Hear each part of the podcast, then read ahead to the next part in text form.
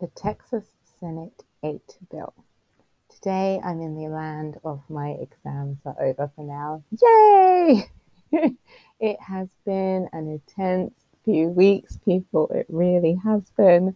But they are over for now. So we just hope and we pray and we live in positivity until we get the results. And also, it was really nice because I went into uni for some of my exams. So I got to see my classmates, and that was lovely. I miss seeing them in person.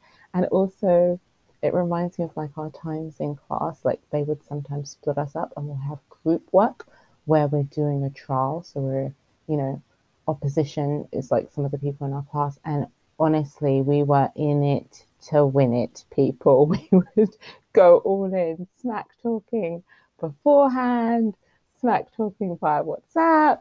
And then on the day, I'd be very vocal. You know, if the decision didn't go my way, referee, what's going on?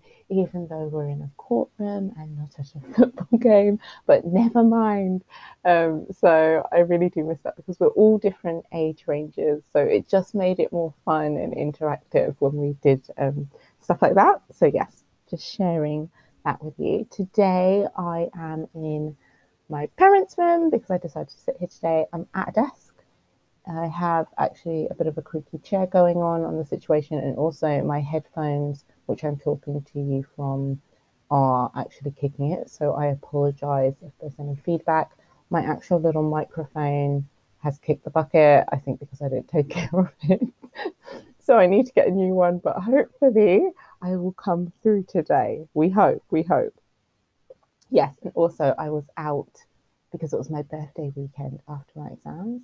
So my little sister like forced me out, and I was like, no, no, I'm so tired. She forced me out. She forced me to change outfit, but I had an awesome, awesome couple of nights. Really, I did, and um, like the DJ, the DJ on the first day, first night, he played some gigs, classic gigs, classic Cardi B. The crowd was going wild. I was amongst the crowd, and then the next night had a beautiful wedding to attend, which was so so beautiful, and um, the bride was just she was so much fun. She looked stunning. The groom was, the friends were.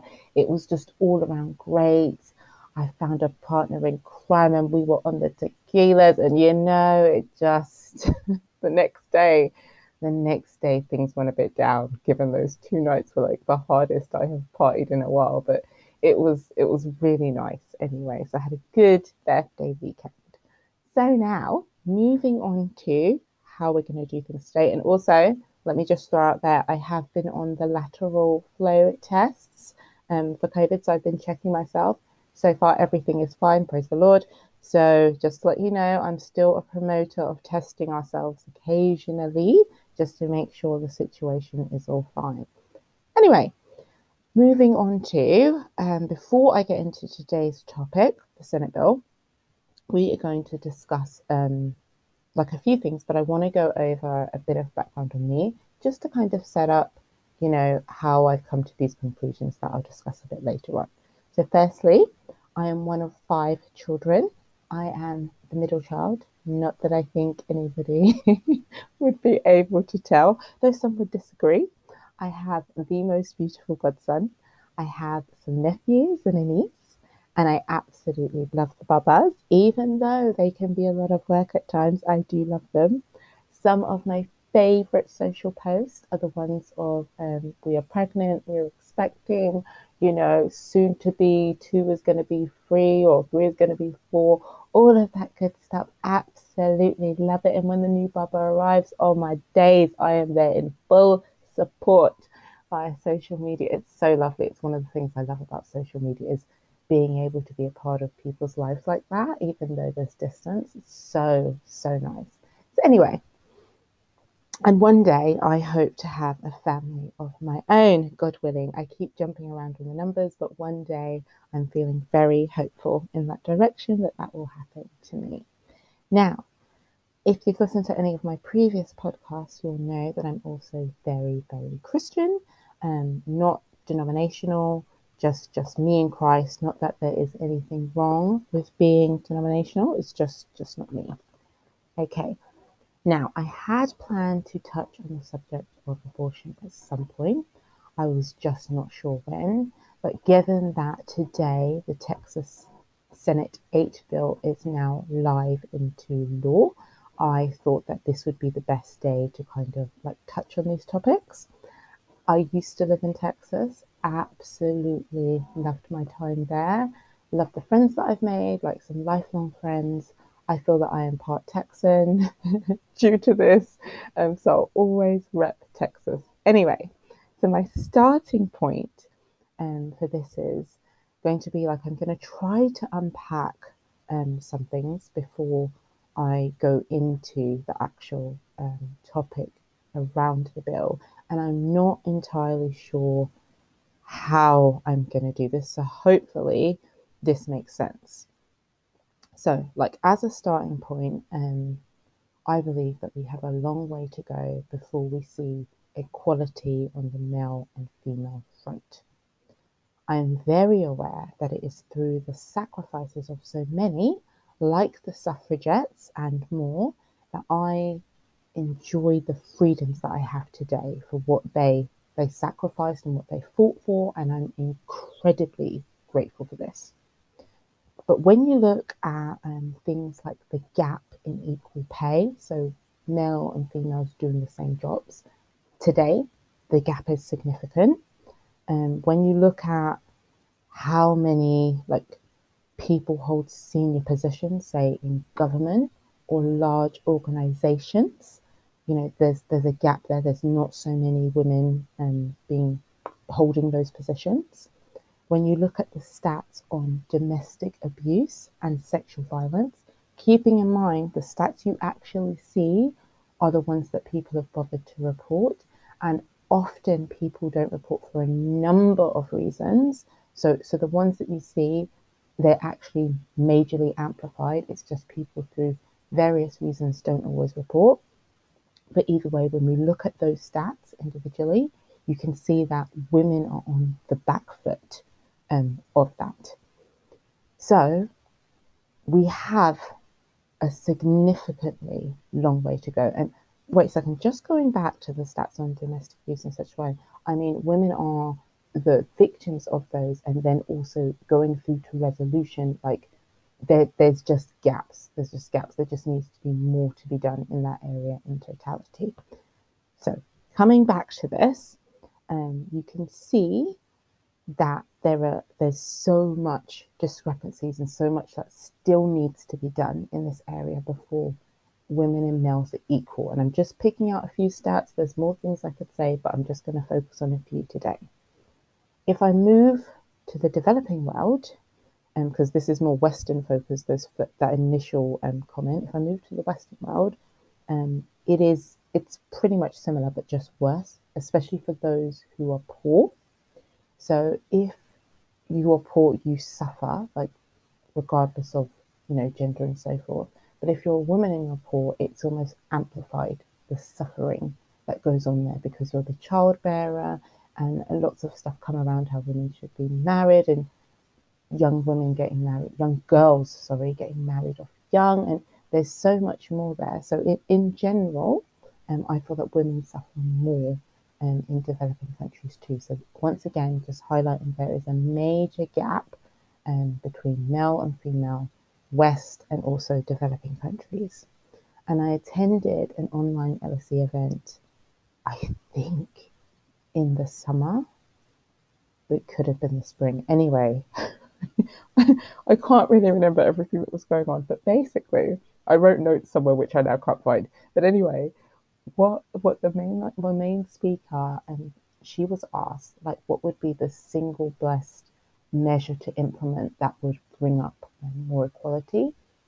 And i believe she said that introducing like universal childcare for women who have kids that are aged you know from birth until five would really help because um, women have to take care of the children, therefore they can't do businesses. They're really restricted in a lot of the stuff they can do in terms of developing their further schooling and so forth. They're the ones that actually stay at home to raise the child.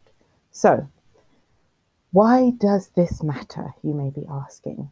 And this matters because I am a strong believer in diversity, that it helps improve all things overall.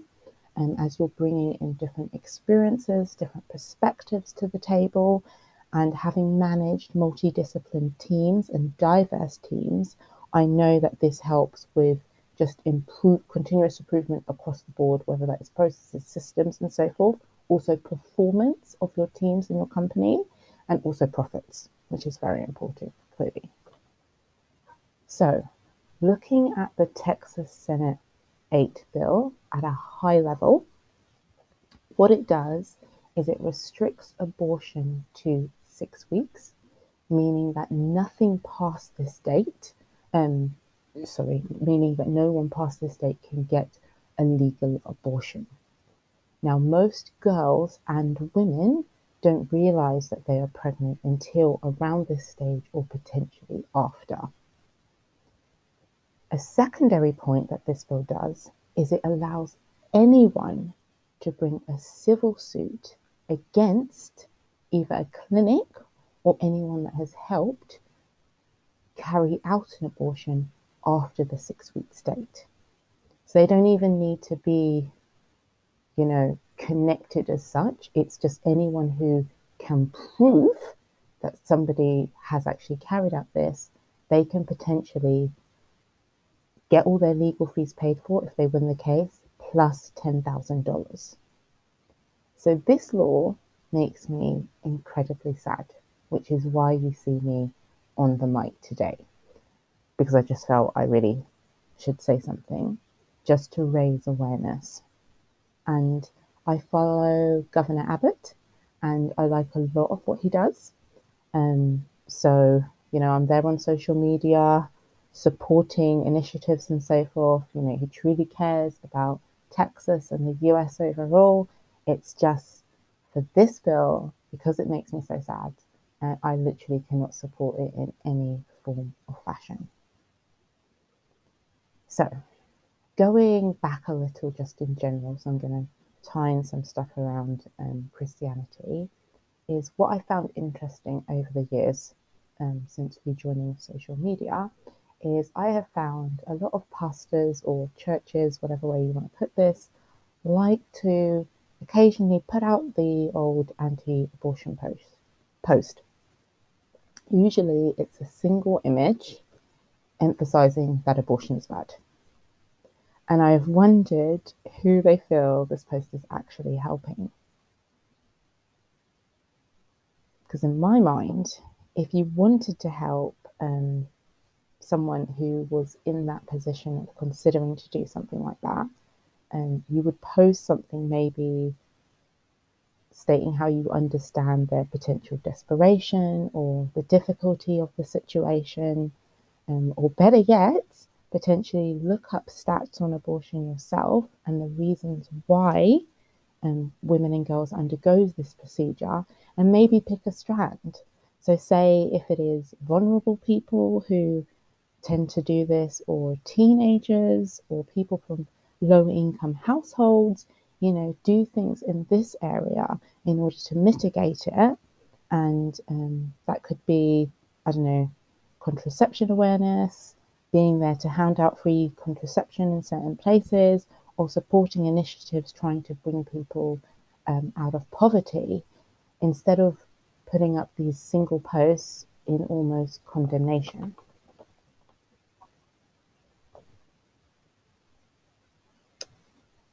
Now, how do I put this next part? Okay, so this part I'm gonna I'm gonna try to say some stuff around um, pregnancy, and I'm gonna state the obvious, but I really feel I need to state the obvious, just so it highlights how it is I am where I am and how I view this. Okay, so pregnancy is not something that can be hidden for women.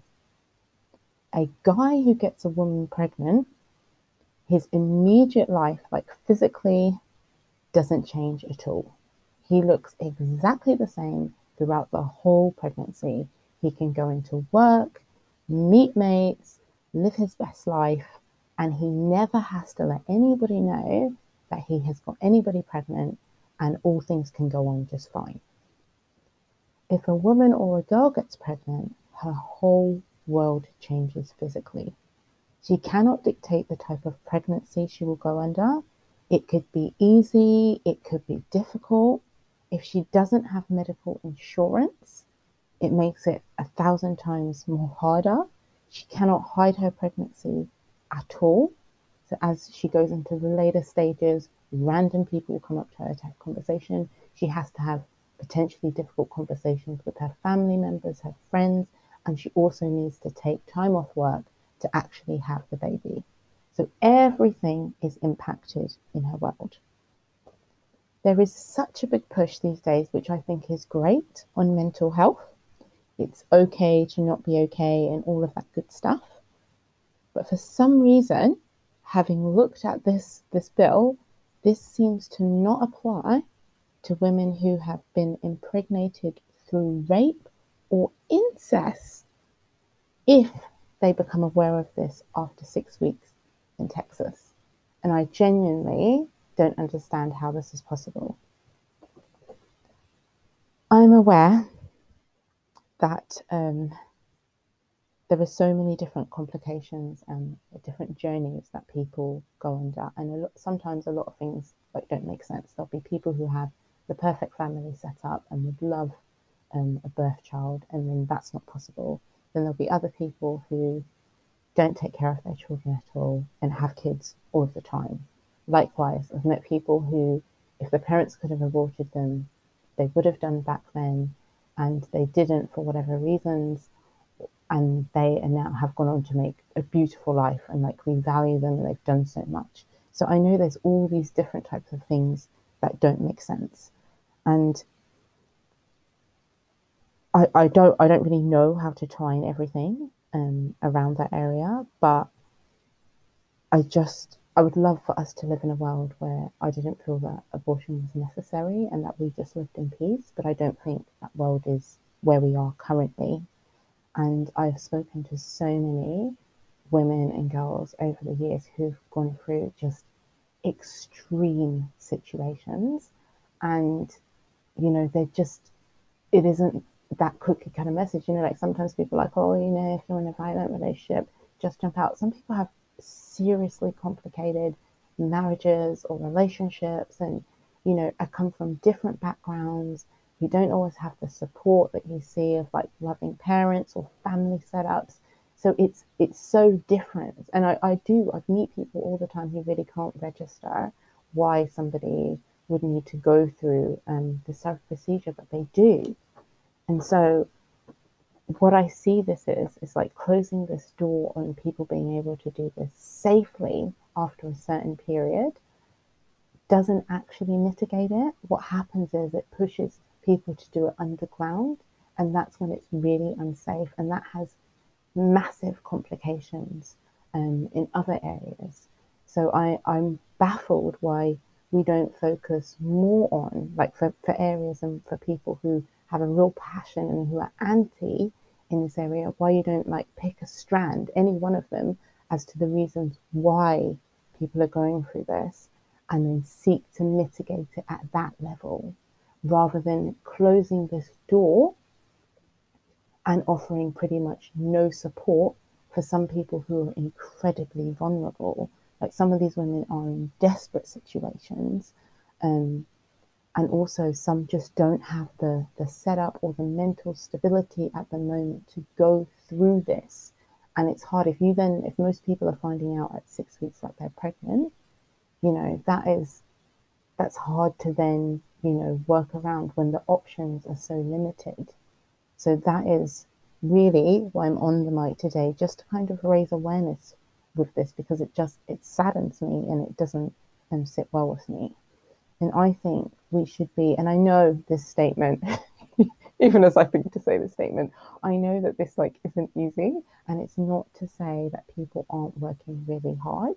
Um, and I don't think anybody who holds a different view to me on this is like ignorant or anything, but I just really want to highlight what this bill actually means in terms of real realities for real people and the suffering that this is going to cause.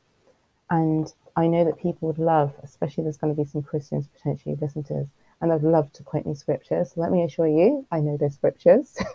I know the Lord. I have my Jesus, and I can quote you other ones, but it isn't going to change where I sit on this. And I think, given the stats about the positions, um, like the senior positions where you know women are, aren't really represented in the sense of having a woman holding that position, around childcare, and the stats in terms of violence stuff. There's so much we can do, and honestly, I'm I'm going to be trying to help and do my piece on however it looks like. I'm not entirely sure outside of doing the podcast today, but I believe we should be striving towards more equality overall between men and women, and then through that equality, we'll be able to improve people's life experiences overall. So, on that note, I am going to go. Wishing you all a fabulous, what day is it today? Thursday. See, when you're doing so many exams, you kind of lose track of everything. Um, wishing you a fabulous Thursday. Bye.